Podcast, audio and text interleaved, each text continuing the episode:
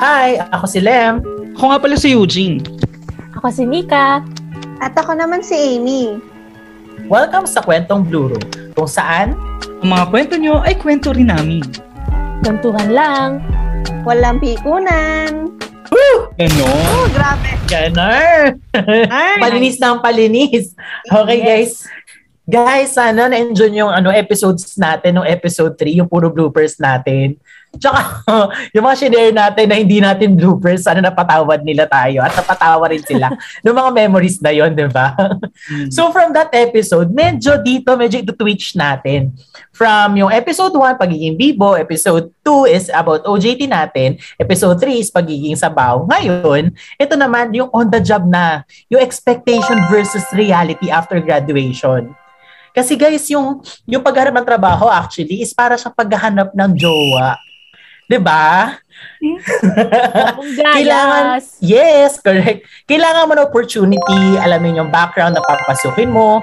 Kailangan prepare mo kung paano mo ipepresent sarili mo. Pero higit sa lahat, you should know the risk and rewards ng pipiliin mo. 'Di ba? Yes. May persuasion. Oo. Pero at dahil dyan, ready ka na bang magjowa? Ay, trabaho pala. Actually, ang first step naman kasi na paghahanap ng jowa at ng trabaho is paghahanap or job hunting. Which is, itong first namin i-share sa inyo, paano ba kami nakapaghanap ng, bago, ng unang-una naming trabaho? Kasi ako noon, naalala ko, kasama ako nung mga ano, mga regular student na nag-graduate, nagpapasa ng resumes kay Lina. O Lina guys is si ano, si Job Street. 'Di ba? Tandaan niyo si Lina? Mm-mm. Yeah, tapos Yes. af- before pa noon, naalala ko, meron din tayong ano eh, meron din tayong job fair sa Lasal. So Mm. thankful naman kami sa Lasal, hindi nila kami pinabayaan. Nakapagpasa ako doon na ano ng mga resume ko doon sa DO, 'di ba? bilang Tama. bilang napakabuti kong estudyante, nagpasa ako sa DO. Tapos ah, aside doon, iba't ibang uri kasi yun parang training yun eh, no? paano ka haharap sa ano sa interview mo, which is pag-usapan natin mamaya. Pero dito, sa paghanap ko ng trabaho, naranasan ko din pumunta ng Manila. Pero kagandahan nito, bago ako pumunta ng Manila, isang interview lang yun na pinuntahan ko sa Manila na tawang-tawa ako is galing tayo sa swimming natin para ito yung ano natin, graduation swimming. Mm. And then, natapos tayo guys ng ano, ng alas dos na madaling araw tapos interview ko alas 6. So, ano, kung may hangover ako, nagpunta dun sa interview ko. Fast food to, for food dapat siya. Though, naka, nakapasa ako sa interview, nakapasa ako sa exam, pero no final na, hindi ko kinaya. Tumakbo ko sa CR. tapos, tapos yung ano, yung mga na dun sa ano, sa lugar ng interview, kinakatok na ako. Lumabas ka. Lumabas. sa happy. Ay, Okay, natigilan ka na namin. Yun. Tapos pala, isa pa na na-enjoy ko sa job hunting na to, na sa serye ko ng job hunting. Marami ako nakilala. Naalala ko, nagpunta din ako sa Makati pala. Tapos doon, doon mo makikilala yung from iba't ibang places, iba't ibang probinsya. May mga taga Manila na, may mga taga Bicol pa ako nakilala. Tapos doon mo malalaman na sa in reality pala, kahit ah, kahit galing ka sa iba't iba kayo sa iba't ibang school, pagdating doon, ang titingnan is kung gaano ka kagaling o gaano may represent ang sarili mo. Yun, isa yun sa mga journey na na-enjoy ko. Until now, friends ko pa rin sila, which is La Arnie. Hi, La Arnie, and hi, Jasmine. Naalala ko ba kayo? Sana naalala nyo pa ako.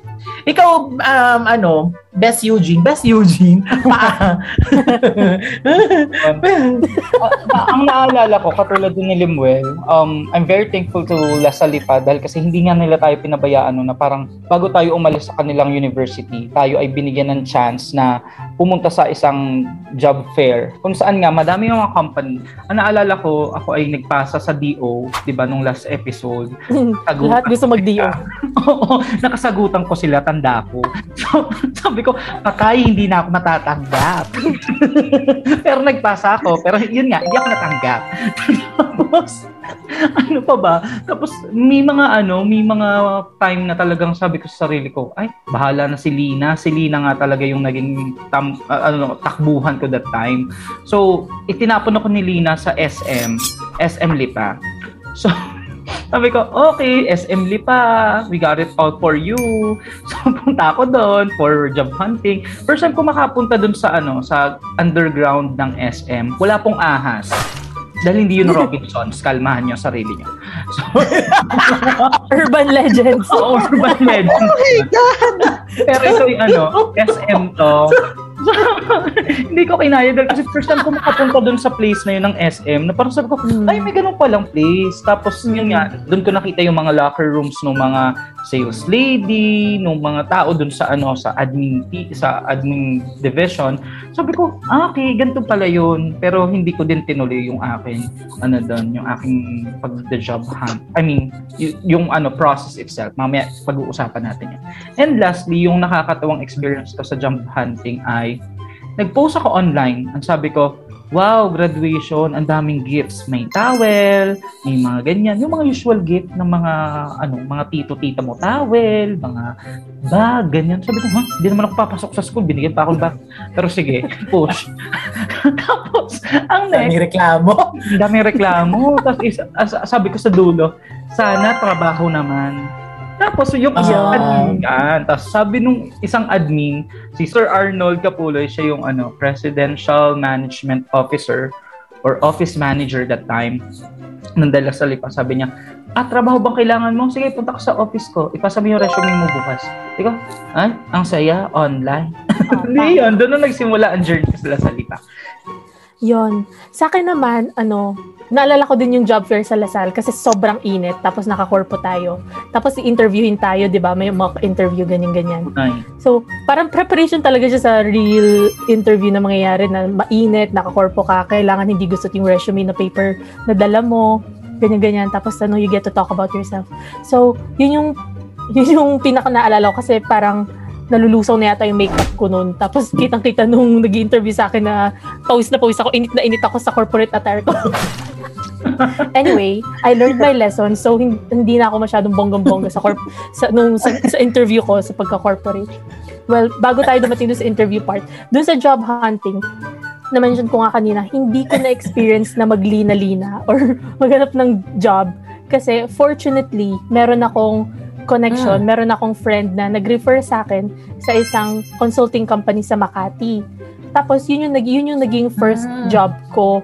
I think sa lahat naman ng countries or kahit na anong field or company, malakas talaga yung bearing ng referral, ng employee referral. Kasi first of all, meron ka agad immediate character reference na kilala ng company na that can vouch for you.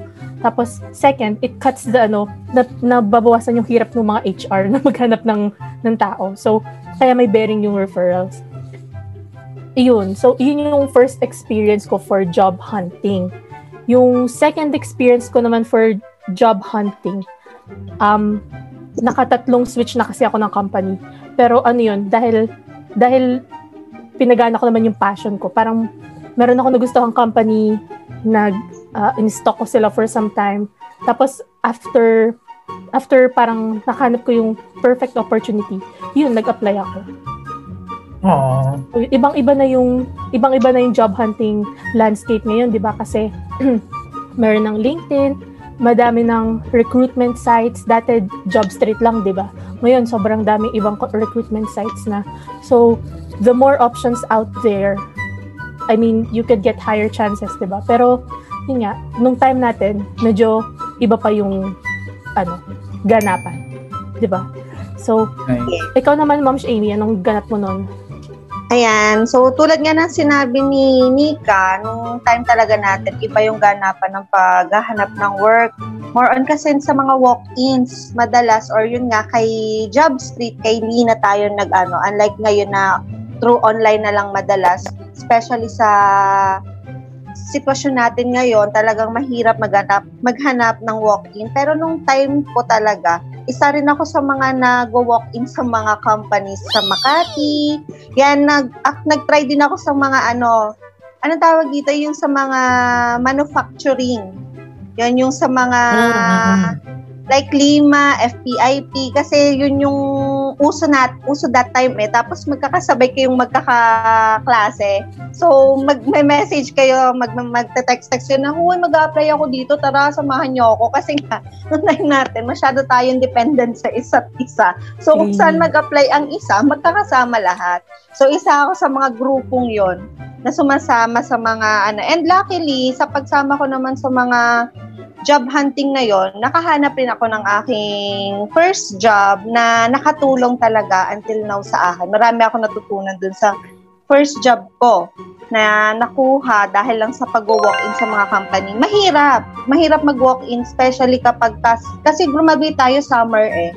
So, kainitan nung time na yon nung graduate tayo nung college. Tapos, nung naghahanap ka ng trabaho, kailangan naka-corporate attire ka naka-heels, naka-coat, ganun. Hmm. So, parang grabe ang hassle. Maglalakad ka sa Makati. Kasi hindi ka pwedeng sumakay basta-basta doon, di ba? So, Hmm. lalakad-lakad ka, tapos naka-corporate ka, nakaka-drain, pero at the same time, nakaka-excite. Nakaka-excite na, ay, baka isa sa mga company to makuha ako. So, now, sinika naman, ano bang na-experience ko nung in-interview ka? First Okay, job so, interview. Yeah. First job interview, super memorable kasi yung nirehearse mo nung job fair, finally mapuput into work mo na, mapuput into practice mo na, di ba? So, yung first interview ko noon, actually, isang interview lang siya, if I remember. Directly na dun sa boss, like dun sa um, regional head nung, nung marketing department na in-applyan ko.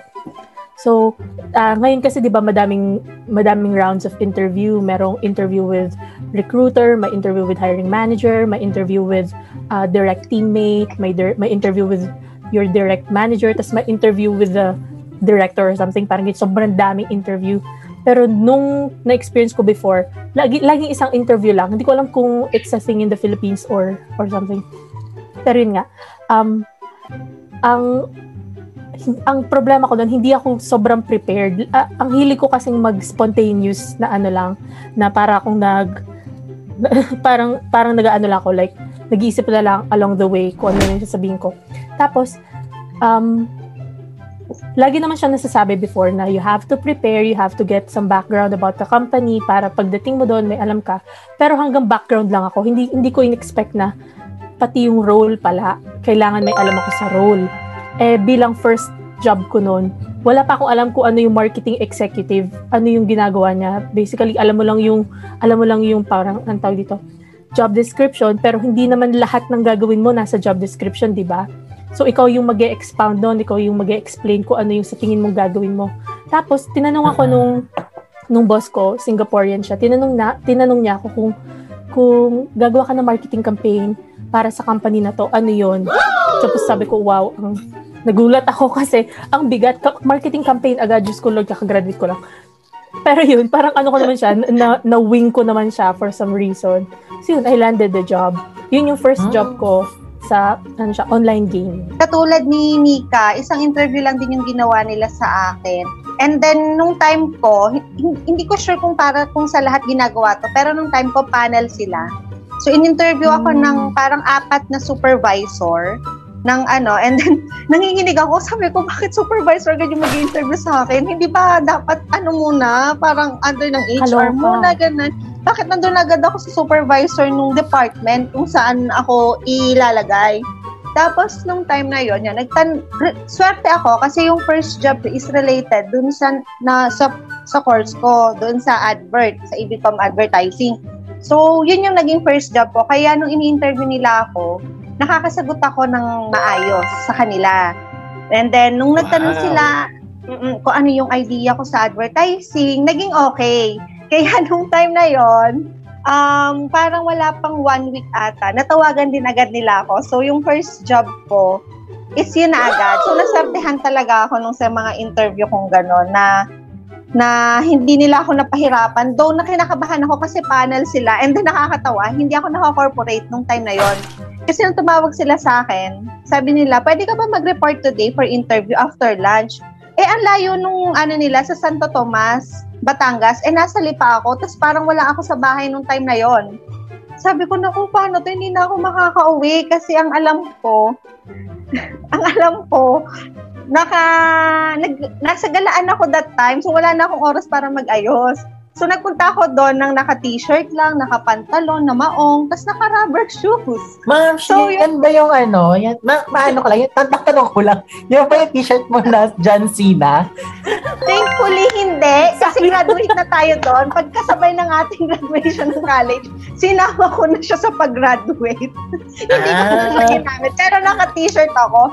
So sabi ko dun sa HR, Naku, nakakahiya po. Pwede po bang tomorrow na lang? Kasi po ano, hindi pa ako ready today. Ganan. Sabi, hindi okay lang. Pumunta ka na lang dito. Tapos nung nagpunta ako dun, hiyang-hiya ako. Sabi ko, sorry po, hindi pa ako nakapaghanda. Tapos sabi ko na lang, babawiin ko na lang po sa interview talaga. Sorry po sa outfit ko. Buti na lang, pumayag rin sila that time. Yun. Yun ang napak- experience sa interview. Sana pala next time talaga, prepared na prepared ka kapag ka, isa kang grad, kaka-graduate lang, fresh grad, kahit saan ka Hmm. magpunta, magdala ka ng pang-interview. So, Wow. para ready agad. Yun, pag nagala ka, dapat meron kang pang-interview para pagka tumawag agad, oh, ready, pack, laban, ganun. Nasa backpack. Okay, diba? para masaya. Gusot-gusot nga lang. Oh, at Okay, least, di ba, na corporate. Anong Actually, mo? Oh, actually, ako kanina, na-share ko nga sa inyo. Pero may isa akong may dadagdag. Pro tip from Miss Diggs. Mm. Nung fresh grad, magga-grad tayo, make sure to bring a pen. Ay, Hanggang oo, ngayon, tama. ginagawa ko to. Actually, never Oo. na siya ding nawala Oh, sa akin. diba? Lagi ako, lahat ng bag ko may ballpen.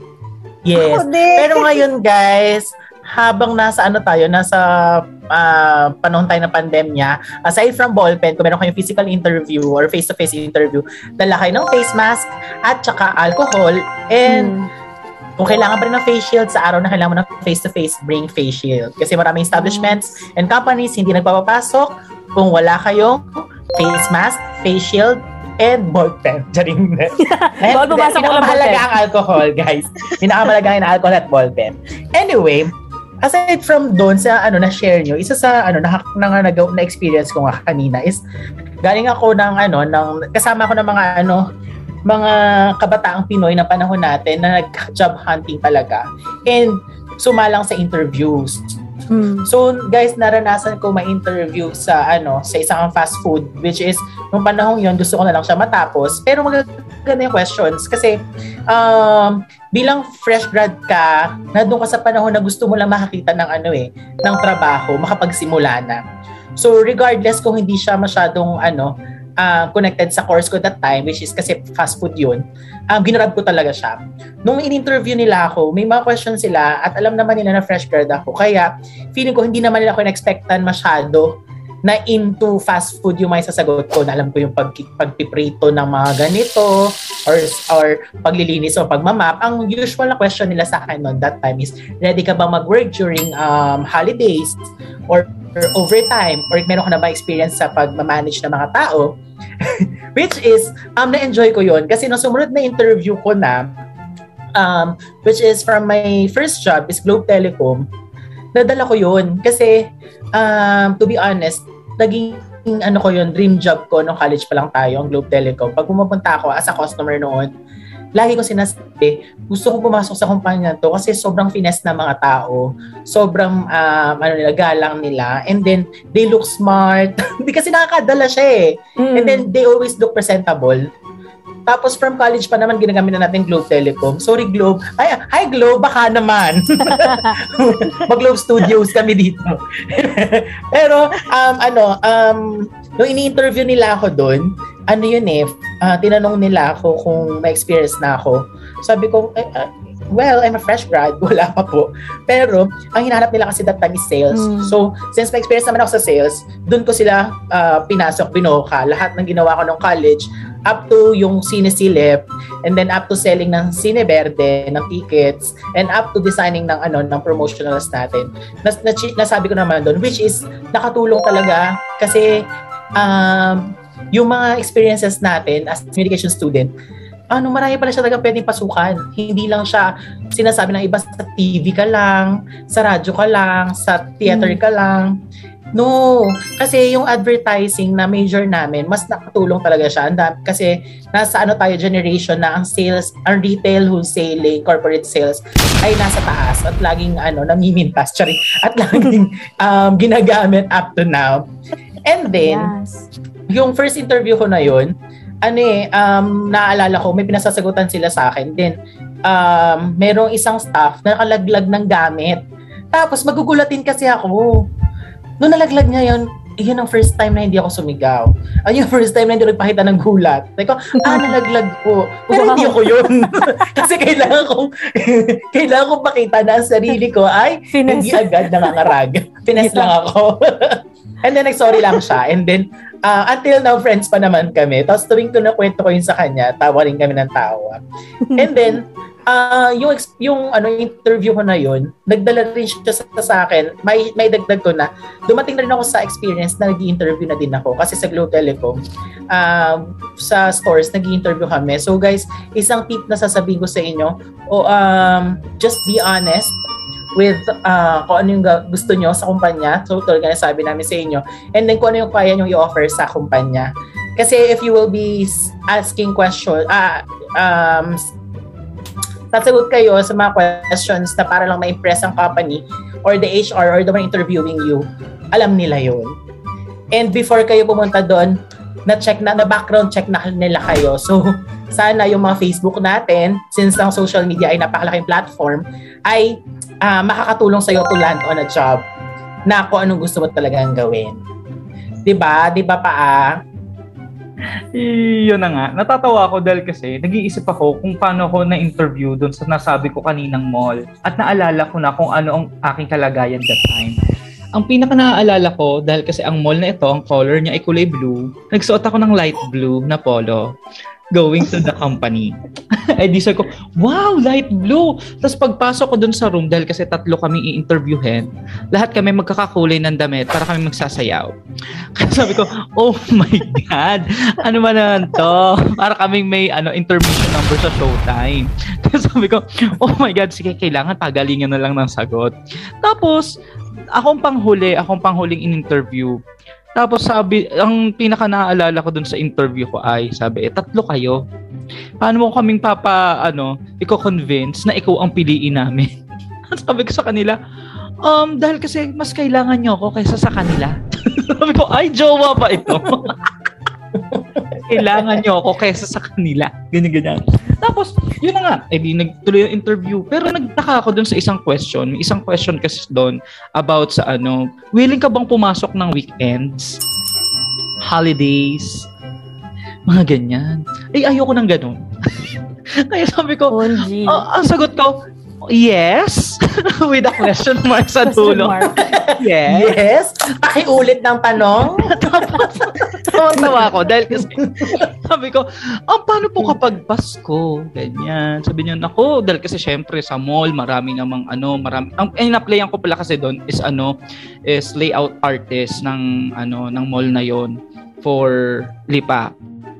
Sabi, eh, dahil kasi 'di ba marami tayong ginagawa tuwing Pasko, ganyan ganyan. Sip-sip ko? Huh? Madami ba kayong papagawang ano, Mm. um, merchandise, marami pa kayong papagawang gano'n. Eh, minsan kapag bago mag-December, naka-release na naman yun, di ba? Pero yun nga, hindi ko tinuloy yung trabaho yun dahil kasi na off ako dun sa ano sa weekends dahil syempre gusto ko din nasalipan na nga lang ako tapos eh, mawawala pa ako sa mga special events like Christmas or mga events na tatapat sa Sabado at Linggo.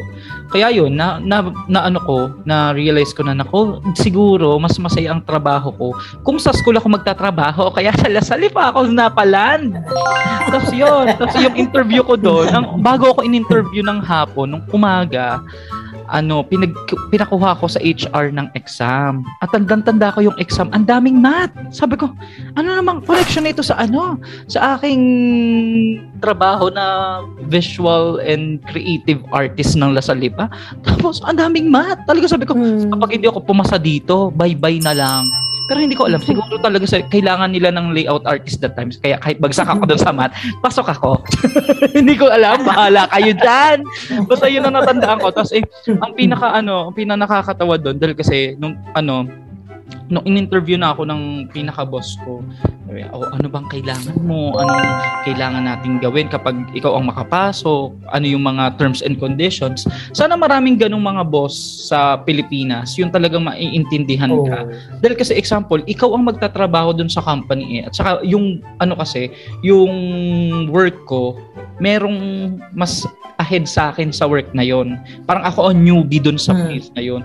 Pero at least talagang tinanong, o Hmm. saan ka ba komportable? Tatabi ka ba dito sa ganitong table? Um, okay ka lang bang kasama mo sila? Or gusto mo bang mag-isolate? So, ko, ha, COVID ba ako? Wala pa naman that time.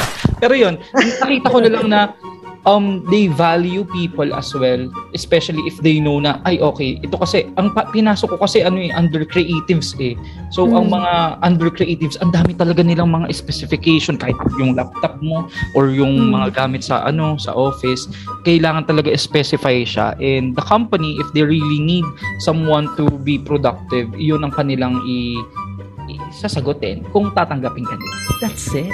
Nakakatuwa, no? Advance sila sa diversity. True. Mm.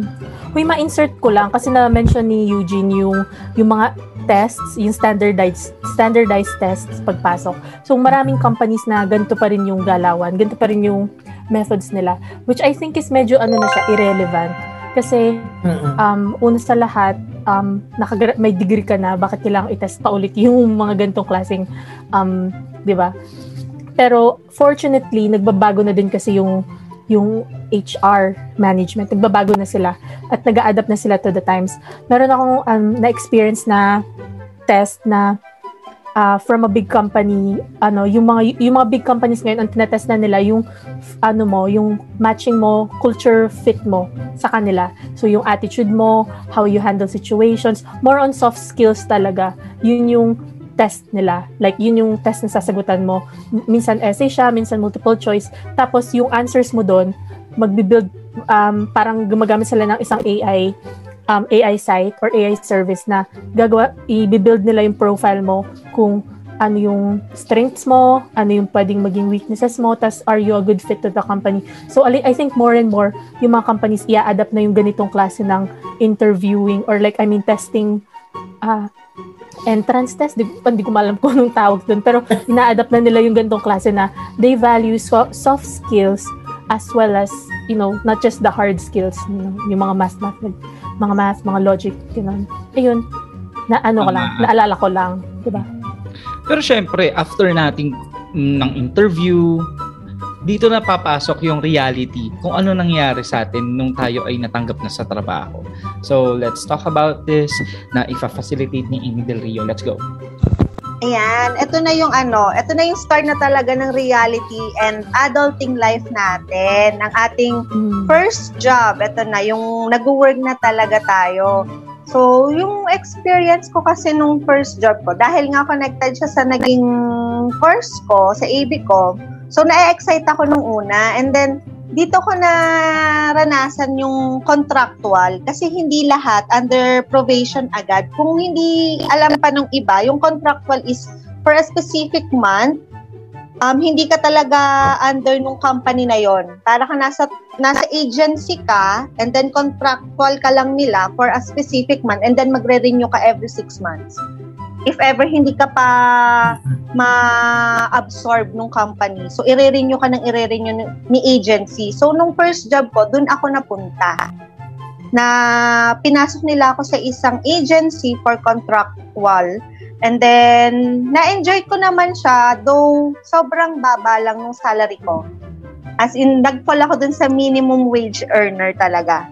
Yon siya. Kasi contractual eh. Tapos wala kang masyadong benefits. And then, limited lang lahat. Kasi hindi agad i-offer sa'yo nung company yon Dahil nga, third agency ka. Nasa agency ka lang talaga. And then, tulad ng sinabi ni Eugene kanina na hindi niya grinab yung isang job niya, yung first job niya dahil may weekend, dito sa first job ko talaga, hindi ako pwede maging choosy kasi may pagkapabibo tayo eh. Tapos ibig ko ako, parang may pressure sa akin na, oy, hindi. Ganito ang na, natutunan ko nung nasa AB ko ako, nung advertising ako. So, dapat in-apply.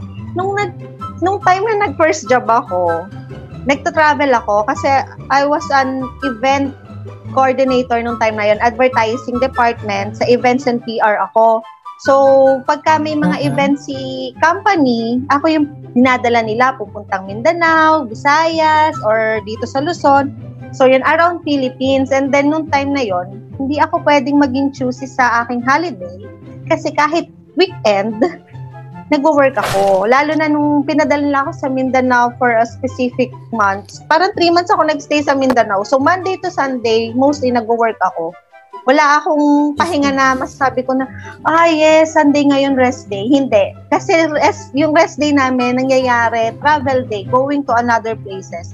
So, pero na-enjoy ko yung first job ko. Doon ko natutunan yung maraming bagay na, ah, hindi pala porket nag-work ka na.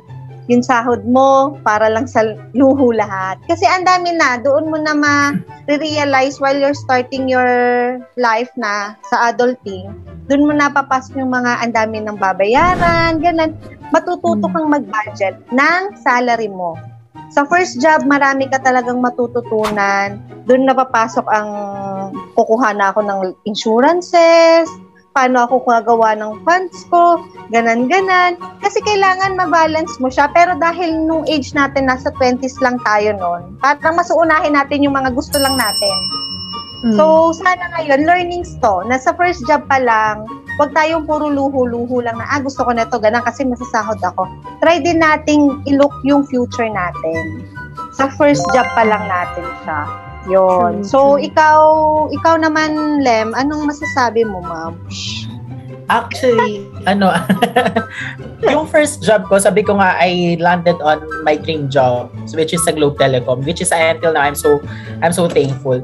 Pero just like, ano, uh, Ma'am Amy, uh, I was under a third party uh, provider ng ano ng manpower sa Globe Telecom that time. Dati ang term nga pala guys is agency, pero for politically correct term na ngayon is or more acceptable sa mga tao is um, third party manpower provider. Yun yung ginagamit nila ngayon. So, yung sa experience ko nung work ko doon sa kanila, sobrang na-enjoy ko kasi gusto ko talaga makipag-converse sa mga tao. And then, ang una kong ginawa doon talaga mag-sales. Tapos, ah, medyo dahil nga pare-pareho naman tayo, huwag na natin itago, huwag na tayo paka-ipokrito, lahat tayo ay bibo. So, after ko maging sales at nakikita ko yung mga kasama ko sa work ay mga nakaupo, pag nasa cashier ka, tsaka nasa sales ka, nagpresenta ako, sabi ko, gusto ko din po mag-customer service kasi nakaupo sila. Guys, yun lang muna. Magpapakatotoo ako dahil nakaupo sila. So, na- nakaland ako sa pagiging ano, ah, customer service. Na-enjoy ko yun kasi gusto-gusto kong nalalaman yung concerns ng mga tao and I help them na mag ano, maka ma-resolve yung problems nila, ang issue nila dun sa ah, sa services namin. Then after that, nagka-share ako kasi gusto ko naman mas madami ako makausap tsaka mas madam mas marami akong gawin kasi may agenda na ako that time. Gusto ko maging manager ng store. Meron na ako agad gustong mangyari. Hindi ako papayag that time na habang buhay ako or magtatagal ako as sales. Pero, um, may mga bagay din ako hindi tinatouch. Hindi ako nag-security guard, pero nagbilang ako na mapumapasok. Kasi, hindi yung pwedeng gawin sa amin. Anyway, dun sa salary, ano, sa salary part, actually, I expected a lot. Kasi, fresh grad ka, you're from a good school, syempre. And then, ang sabi sa akin, ano expected salary mo? 12,000 po. Noong time na yun, guys, ang 12,000 ay malaki na para sa probinsya and para sa entry level. So, nung time na yun, nung sinabi niya sa akin, paano kung ang bigay namin sa yung salary is provincial rate, which is that time is 312. I think 312 that time. And then, nung sabi ko, shit, ano talaga, dream job ko to, sige po, pikit mata ko yun tinanggap. Pero, unlike other third-party service provider, meron kaming card. May health card kami noon. Tapos lahat ng benefits namin binabayaran. So, thankful na din ako kasi uh, pagpasok ko pa lang doon, activated na yung health card ko. So, regardless kung ano mangyari sa akin, magagamit ko na siya. And then, kasama din doon, tulad nga ni Ma'am Amy, nung time na yun, bata pa ako. So, kahit kumikita ako ng 312 that time, nakapag-party pa ako, uso pa yung ano, uso pa yun nung uh, Only Shots na Aristeos, guys. Kung naalala nyo. uso pa. Oh my so, God. aside from college friends, dinadala ko rin yung aking Globe friends nung time na yun. Mm, And then, mm, mm. walwal. walwal talaga. And then pasok ka ng alas 8 kinabukasan. Hmm, And nung- tibay. ah, habang, oo, tibayan yan guys. I-enjoy nyo pagiging bata. Lagi kong sasabihin, i-enjoy nyo pagiging bata. Gawin nyo yung mga bagay na gusto nyo. I-work-life balance natin. Kasi hindi lahat din ng work guys, maging reali- sa reality ng life, hindi lahat ng kumpanya may work-life balance. So as much as possible, gawa natin ng paraan on our own. If you don't have to work during weekends or during holidays, i-enjoy nyo yung time nyo together with your family. And then, kasama sa experiences ko noon, yung masigawan, ah, masabihan ng derog- derogatory words, pero um, as tinanggap ko yung ganong work at mas nagpapatagal, nagpatibay siya sa akin na nagagamit ko until now sa aking current job, ah, naging thankful ako doon sa experience na yon Kasi um, whenever I go somewhere, or I have other interviews with our other company, ino-honor nila yung first job ko. Talagang ano, um, magandang experience is yung mapunta ka sa magandang kumpanya unang beses pa lang. At pero kung hindi mo maranasan yon una pa lang, is hindi yun ang end. Lagi tayong may free will. Gamitin natin to. Nasabi ko na agad. Tatawa ako dahil kasi yung sa akin parang bloopers na naman, hindi ako naka-move on. Dahil kasi ganito, yung first job ko ay isang visual artist, visual digital artist ng Lasal Lipa. And ang tanda ko no, nakapolo na naman po ako pero hindi kulay blue dahil Lasal ito. So ako po ay nakakulay red dahil wala akong green na polo. So nag-red ako, no choice sila. So nag-red polo ako noon. Tapos ang unang task sa akin, ang pinaka natatandaan ko at hindi talaga makakatanggal sa utak ko, ang first job ko or ang first task ko nung araw na yun ay magsukat ng tarpaulin stand sa labas ng Lasal. Just imagine, kung ikaw OMG. itaga Lasal, yung nakikita mong mahabang tarpaulin, ako nagsukat nun. so, Oh my God. Yung nasa highway, no? yes. Tama? Ako nag, oo, ako nagsukat Oh God. as in mano-mano. Wala pa naman dating app na parang kapag ginan mo ang camera mo, makikita mo kung gaano kahaba yun. 'Di ba? Uy, umakyat ka? Yes. Tapos syempre, gulat na gulat ang mga ano, ang mga tricycle driver, 'di ba dati may mga nakapark na tricycle driver doon. May sabi sa akin eh, "Oh, isama mo si Manong, yung isang ano, isang janitor, nakalimutan ko yung name niya, sorry Manong. Sama mo siya, tapos sukatin nyo ang tarpaulin. Ang gusto natin malaman ay yung kanyang length at saka height. Aba, ang yuhan niya ay talagang todo sukat siya ganun. Tapos, eh, syempre, kulay pula. Kitang-kita na yung baskil ko dahil kasi ang init, 9 a.m. Sabi ko nga, eh, sabi ko, naku naman, eh, tama ba itong pinasok kong trabaho? Kala ko mag edit ako sa, tarp, sa ng tarpaulin ng mga poster at saka magazine sa loob ng aircon room. Katulad ng karamihan, hindi din kalakihan ang ano, ang salary ng mga baguhan. Hindi naman yung parang pagpasok mo dun, boom, 70,000! Boom, 40,000. Wala pa nga ako sa kalahati. Uy! Wala pa noon. Dahil kasi syempre, yun nga, may provincial rate at saka yung Manila rate. Nasa provincial rate kami. And ang naging nakita ko na lang na perks doon ay pwede akong umutang doon sa Shea Rafael. Palista. Akala, Oo. akala ko pwede kang umuwi. Hindi pala. umutang sa Shea Rafael. Naalala ko nun. yung, yung doon. Shea Rafael, yung canteen. Yes, yung kantin namin dun sa ano, sa Lasal, kung saan social ang pagkain dun sa aircon type. Yun, dun Mm. kami nakain ng almusal, lomi na 90 pesos, pero sa palengke 25 lang, ganyan. Aray ko, ang mahal. Eh, Siyempre lista, doon ka sa lista.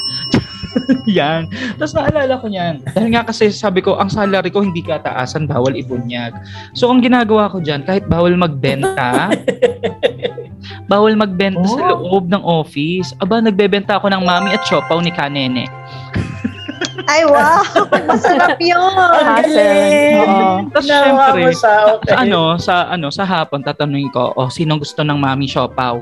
Lilista ko na. Sabi ko, ako na muna magbabayad, tapos bayaran niyo ako pagdating ko dito ha. Tapos eh, kailangan magbabayad sila dahil mainit yung sabaw ng mami, utang na loob. Mm. Hirap-hirap dalhin. Mabuti kong siopaw. May mabubuhusan. May mabubuhusan ba kung Kapag di na- magbabayad? Kapag hindi nagbayad, merong maliligo sa mami.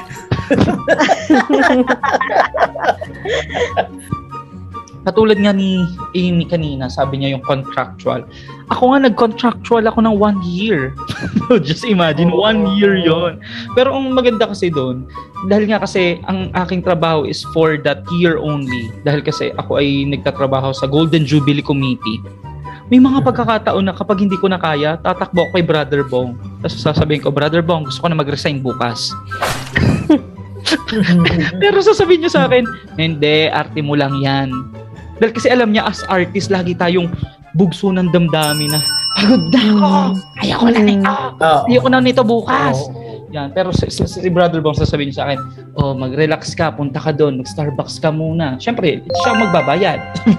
Wala akong Yes. Palis pera. na ba din yun? Akala ko palis na din. Hindi, siya magbabayad. O, sige, mag-Starbucks ka. Saka, dito ko na, ano, na-experience na, ang sarap pala kapag pinaghirapan mo yung kinikita mo. Dahil kasi, naalala ko eh, yung Hmm. unang kuha ko, yung unang gamit ko ng aking card from the school.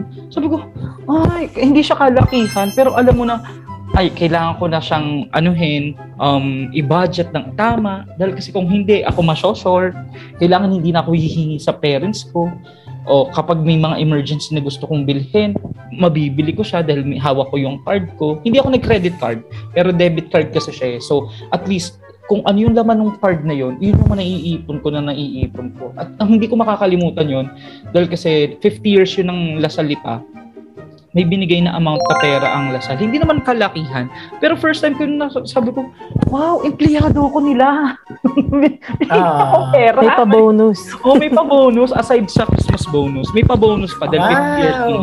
ng, ng school. Sabi ko, ang saya ng feeling na parang hindi ko naman siya deserve. Parang bigay kasi eh. Tapos hindi naman Oo. siya maliit, hindi siya sobrang laki. Pero sabi ko nga eh, ay ang aliw, parang they are giving the employees ng mga perks na para talagang siguro magstay kami or siguro para ano ba, mapakita na inaalagaan nila kami. Yeah, so ako na yung last dito sa topic na to. Yung yung work ko, yung as I mentioned kanina sa Makati. So, yung salary naman niya ah, Manila rate. Tapos yung yung starting ko noon, medyo okay siya, medyo mataas naman siya. Tapos ah, overall yung company, yung benefits, lahat maganda dun sa una kong company na napasukan kasi international company, profitable yung business, tapos growing yung team, lumalaki yung team, dumadami sila ng hinahire. Tapos naalala ko noon yung benefits ng job ko, merong merong free na lunch every day. Tapos oo, na every Monday pipiliin mo na yung magiging lunch mo for the entire week. So, okay naman yung benefits and all. Wow. Nung, nung nakapasok ako sa kanya, oo. Kaso, ang naging problema ko naman noon, dati excited na excited akong pumunta Manila. Pero nung nasa Manila na ako, uwing-uwi ako palagi. Like, as much as possible, magsistay lang ako sa Manila or sa Makati na the shortest possible time. Kunyari, Monday ng Monday ng umaga, nasa Ibaan pa ako, nasa Batangas pa ako. Luluwas ako ng Monday ng 6 a.m. para diretsong pasok na ako sa work. Tapos Friday ng gabi, pagkatapos ng work, luwas agad ako papuntang Batangas ulit. So, minamaximize ko talaga yung weekend. Oo. Every weekend ako umuwi. Yun yung, yun yung parang pinaka learning ko nung first job ko kung paano mag-detach sa safe zone which is yun nga, Batangas, nandun yung family mo, nandun lahat ng friends mo. tapos, tapos, hindi ko masyadong, hindi ba merong saying na, you don't know, um, you don't appreciate something that's right in front of you. Yun yung nangyayari sa akin yung first job ko kasi hindi ko, hindi ko siya gaanong tawag dito na pag-focusan na nangyayari to sa akin, na ah, nakukuha ko to, pero nag, nag-focus lang ako dun sa, ah, ang layo ko sa family ko, ang layo ko sa friends ko, ganyan-ganyan. So, yun yung una ko natutunan dun sa first job ko, na, ano, ano naman, um, ang tawag dito, good thing, dun sa second job ko, sobrang passionate na ako sa sa role at saka dun sa company. Nung sa first company kasi hindi ako ganun ka-passionate. Although kahit nandun na lahat ng benefits, nandun na lahat yung magandang start, hindi hindi ko gusto yung nature ng business basically. Tapos, Mm. nung lumipat ako sa pangalawa, gusto ko naman yung nature ng business, pero hindi naman ganun kaganda yung mga benefits and all. Kumbaga, parang na-reverse. Pero doon ako nagstay, doon ako Okay. nagtagal, doon ako naging five, nag five years. Honestly, Mhm. nag-downgrade ako. This is something that no one should do eh. hindi ka dapat mag-downgrade sa next na job mo. Pero ako, nag-downgrade ako noon dahil gustong gusto ko yung nature ng company na papasukan ko. So, ano, so, so binuhos ko lahat ng passion ko doon, doon sa second job ko na yon Hindi na ako ganun ka homesick kasi gusto, i-enjoy ko na yung ginagawa ko. Tapos yun naman, at uh, in the five years, nag, nag-progress din naman yung career, umayos din naman. Umayos din naman yung, yung ano ko doon, hanash ko doon. So, Yan. Thank you, Ate Nix. Diba, dito sa part na to, ang dami na nating natutunan from the three chapters nung ating mga pinagkwentuhan kanina. Ngayon naman, bibigyan namin kayo ng mga tips kapag tayo ay naghahanap ng trabaho. Ang sa akin, bilang ako naman ay ano din, um, hindi na rin naging choosy sa mga work na aking pinasok. Ang unang tip na ibibigay ko sa ating mga listeners or ating audience ay yung wag muna tayong mag-expect ng sobrang taas na sweldo. Dahil kasi una, tayo ay wala tayong experience. Tayo ay maraming kalaban sa ating ginagawang krusada ng paghahanap ng trabaho. Just imagine every year, maraming na nagtatapos sa katulad nating um, kurso na AB Communication at madami talagang supply ng mga magagaling na graduates. Maraming summa cum laude ng ganito. Yun ang mga kalaban natin eh. Or maraming mga taga ibang school na talagang sabi nga ni Lemuel nung unang episode natin na, ay kala ko kami lang yun. Yung pala madami. Madami tayong mga kalaban sa mundong ng ating papasukin. So, wag muna tayong mag-expect ng matataas na sweldo. Dahil ito yung minsan nagiging hindrance sa atin na ay ito, gusto ko ng trabahong to, pero ang baba ng sweldo ko. Or gusto ko to ng trabahong to, um, mag enjoy ako dito, pero nung nakita ko yung ano, sweldo ko, ay, wag na lang. Tapos maidagdag ko lang, kahapon habang ako ay nag-Facebook, nakakita ako ng isang post from um, isang ahensya ng gobyerno. They are looking for uh, applicants bilang isang graphic artist. Dahil graphic artist nga ang aking pinili before eh. So, nakita, gulat na gulat ako dahil ang, ang salary grade nung gra- graphic artist na yon ay 49,000 pesos. Sabi ko, what? Eh, wala pa nga yung, wala pa nga yung sa kalahati ng sweldo ko dati. Isip-isip ko, ano bang i-edit nila doon? Pero sige na lang. May mga ganun pala talagang mga trabaho. Siguro yun yung opportunity na ibibigay. I-grab nyo yun kung talagang sa tingin nyo. Kaya, i-grab nyo yun. Pero kung sa tingin nyo naman ay hindi talaga, edi hanap tayo at yan, yun ang aking unang tip. Huwag masyadong mag-expect na pag upo mo, manager ka na agad or ay, mataas ang sweldo. Kayo naman, anong inyong mga pwedeng itip sa ating mga audience? Medyo similar dun kay Eugene, pero um, ang tip ko ay know your value. So, kailangan mo mag, kailangan mo maghanap or kailangan mo mag-research ng konti sa kung ano yung value or kung ano yung mar- ano yung market value ng role na ina-applyan mo, ano yung company, like gaano siya kalaki, gaano kadaming employees. Tapos ano din yung kumbaga economic status kasi it, it it plays into consideration ng mga salaries ng mga tao eh. Actually, madami nang available na information ngayon, lalo na sa age of the internet. Um, sa Glassdoor, pwede mo nang hanapin yung review ng company, pwede mo makita yung mga pwede mo makita yung mga salaries doon.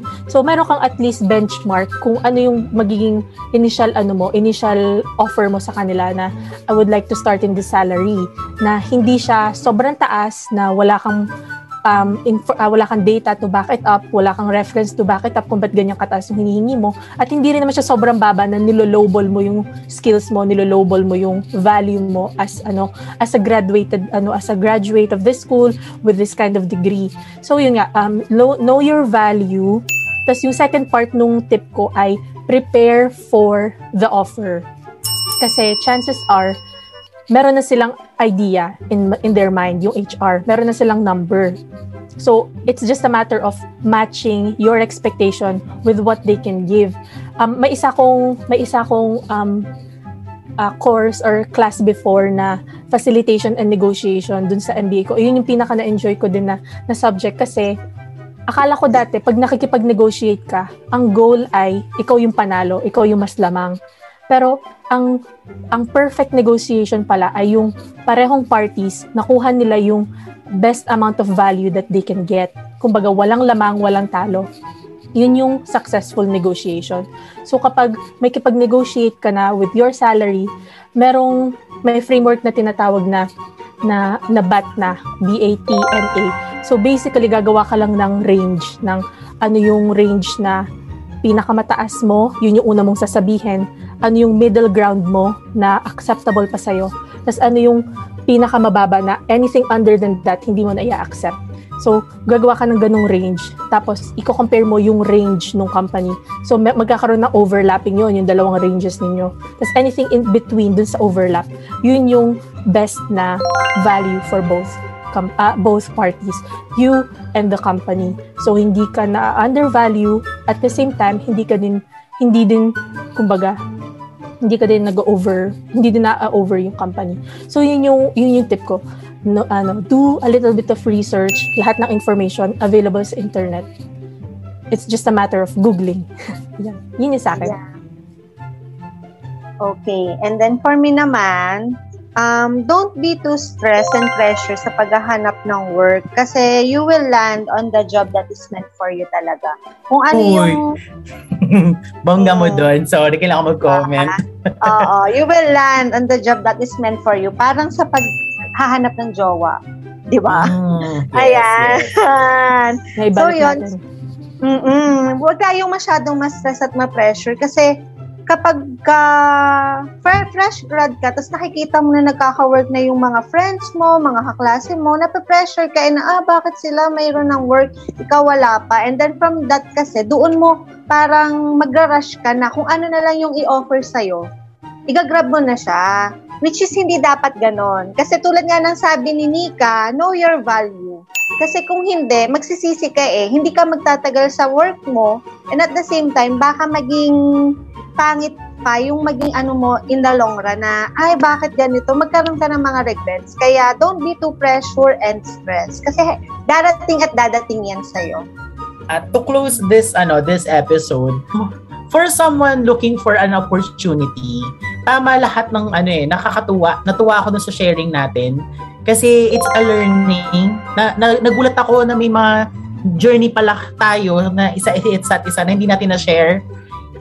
And nung sinabi niyo siya ngayon, hi, gusto ko siyang i-apply sa sarili ko in the future, lalo, lalo na kung ga- mag, may another decision akong gagawin sa buhay ko.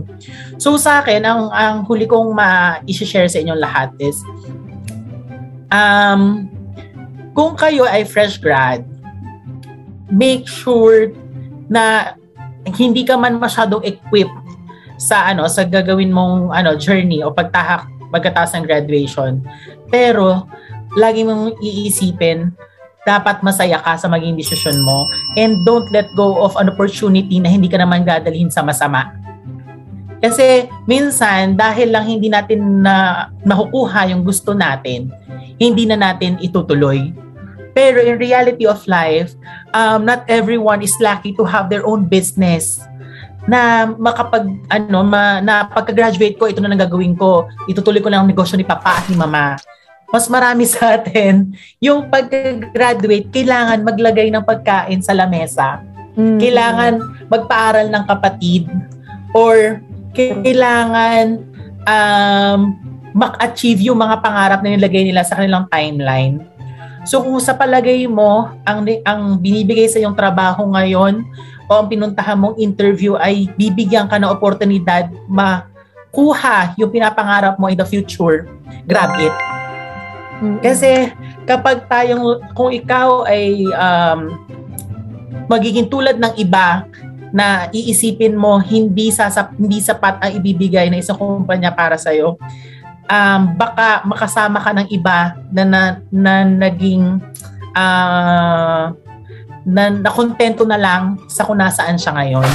So yun yung nakakatakot gawin o nakakatakot mangyari sa buhay natin. Kailangan um, lagi ka makakita ng oportunidad para tumaas sa buhay mo sa lahat ng gagawin mo. Which is hanggang ngayon ina-apply ko.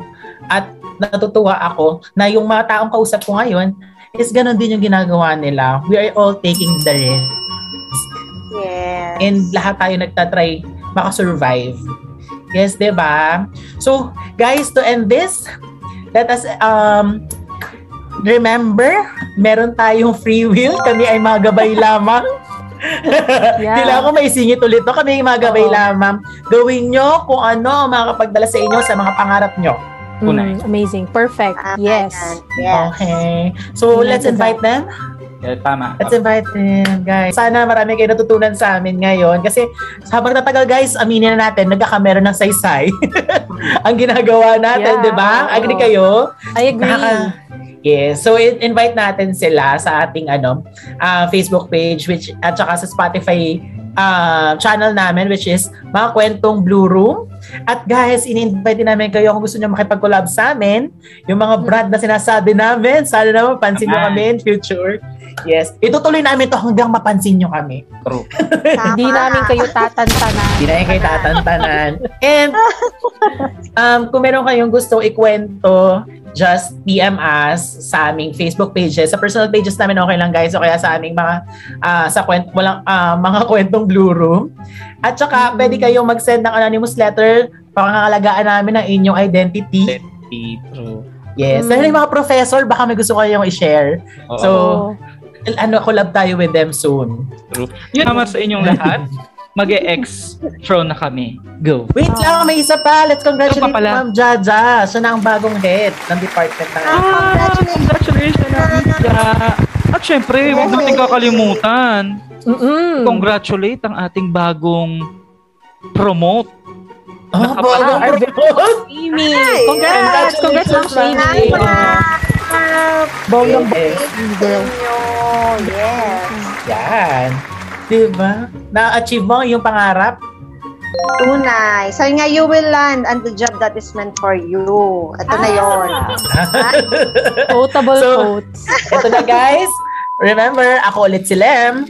Ako si Eugene. Ako si Nika. At ako naman si Amy. At salamat sa pakikinig sa kwentong Blue Room kung saan Ang mga kwento nyo ay kwento rin namin. Kwentuhan lang. Walang pikunan. Bye! Bye! Time Bye ulit. everyone! Bye!